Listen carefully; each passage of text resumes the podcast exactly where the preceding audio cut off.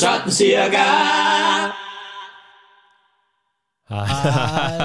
Jeg turde ikke sige noget, fordi Nej, du sådan drillede mig i forrige program. Hej Aske Ebbesen. Hej, Andre Andersen.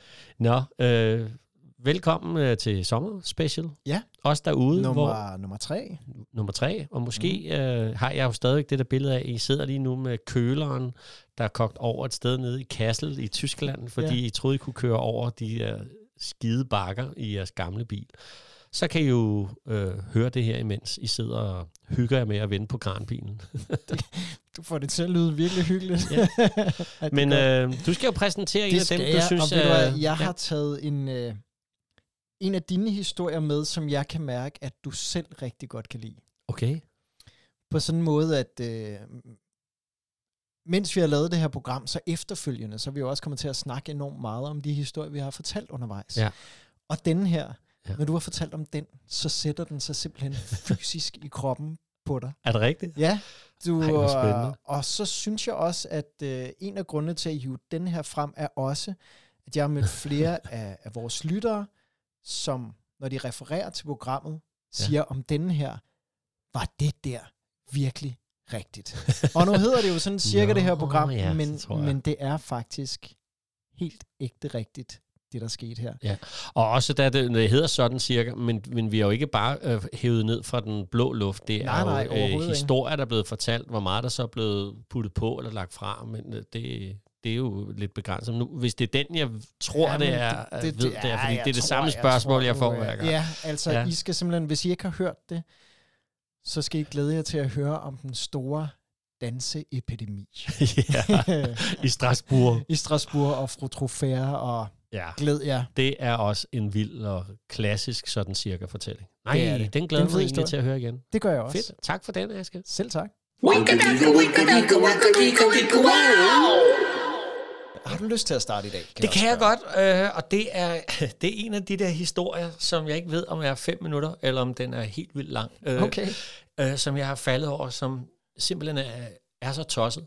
Og jeg fortalte det om til, til min kone. Hun spurgte, er det rigtigt? Altså, okay. Eller er det ikke bare en skrøne? Ja. Øh, og nej, det, det er faktisk sandt. Så vi skal øh, ah, ah, ikke kigge. nej, Se, nej, nu, du, nej, nej. altså, nu er det helt allerede ødelagt, det fordi han, han nej, har allerede det er, fordi jeg har, en, jeg har en idé om, hvad det er. Ja, jamen, det Fordi siger du jeg jo har, altid. Jamen, det er rigtigt, fordi jeg har tænkt selv... Nej, jeg skal, jeg skal ikke snage. Kom med det. Så vi skal faktisk tilbage i tiden til øh, vi skal tilbage til 1518. Ja. I Strasbourg. Hedder det ikke det? Eller Strasbourg. Strasbourg. Det hedder Strasbourg, ikke? Og øh, det er den 14. juli, som bliver en underlig dag. Øh, der starter fire måneders underlighed i Strasbourg. Øh, og det starter med, at øh, Frau Trofea, eller fru Trofea, hun øh, kommer op fra sit hjem over i det fattige kvarter. Vi er jo i, vi er jo i renaissancen, hvor mm. der er jo masser af rigdom, og kunst begynder for alvor at komme frem, men fattigdommen er jo også gigantisk rundt omkring. Ikke? Jo. Øhm, og øh, fru Trofea, hun bor ikke i det pæne område, øh, men det er ikke så meget det, der er interessant, fordi hun kommer ud af sit hjem dansende. Ja. Men, men hun ser ikke glad ud. Hun ser panisk ud, Mm. fordi hun kan ikke stoppe. Hun danser, og hun, og hun danser, og, øh, og, og det er helt vildt. Og der, der er beskrivelser af det, som handler om, at det, øh, det er ikke spasmer. Hun danser. Ja. Og det er som om, hun ikke kan stoppe. Og hun danser bare hele dagen, og hun- får vabler og sover, og hun kan bare ikke stoppe med at, at danse. I løbet af dagen, der ser hendes nabo hende, og bliver smittet. så han begynder også at danse jo. Ja. Øh, og du har kender godt historien, eller Ja, jeg kender godt Ja, historien, ja. men den er fantastisk, Ja. ja. så jeg nyder, nyder bare at høre den. Og efterhånden, som øh, tiden går, øh, så... Øh, altså, hun bliver lagt i seng der den første dag, øh, og sover udmattet, men dagen efter, så springer hun op og danser videre. Ja. Øh, så udtrykket, vi nogle gange kender som dansuenza, det har faktisk eksisteret, og naboen bliver smittet, og der bliver flere og flere, og i løbet af den første uge, så er der 34 mennesker, der ikke kan stoppe med at danse, Ja. der danser rundt i Strasbourgs gader. Og øh, det er så vildt, at i løbet af en måned, så er der 400 mennesker, der er smittet af den her det- det- dansetrang.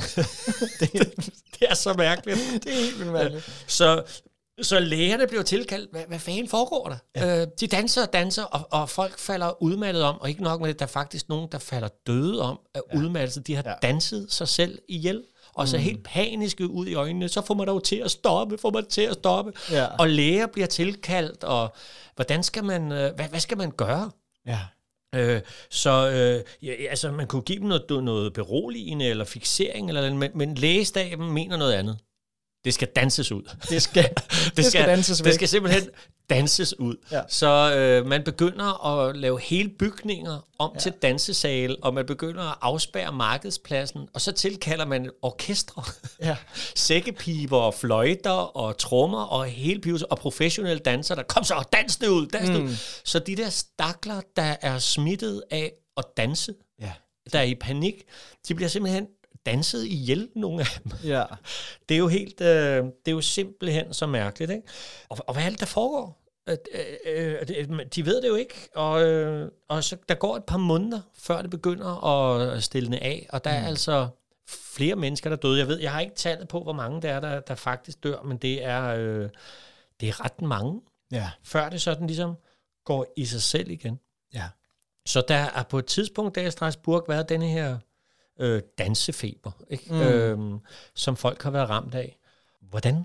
Hvad kan det være, ikke? Øhm, og det har der jo været forskellige teorier om, så sidenhen... Øh, at øh, der er nogen, der tror, at de har fået noget skimmelsvamp noget, der hedder meldrøje, okay, som sidder ej, på ro, som, som har været sådan lidt, at de har nærmest været på syre. Ikke? Ja. Øhm, så har der også været nogle teorier om, at det er en sådan en kættersk kult, eller et eller andet i den retning. Ja. Øh, det, som de fleste i dag er enige om, er, at det måske i virkeligheden har været en stresstilstand, fordi der har været hele det her ekstrem fattigdom og sygdom og hungersnød mm. øh, i Strasbourg på det her tidspunkt, og folk er gået ind i sådan en en stress-ting. Ikke? Vi er også jo. før reformationen. Reformationen gør jo lidt op med, med overtro og helgedyrkelse og sådan noget. Ja. Men indtil da, der har man jo også nogle ting om det.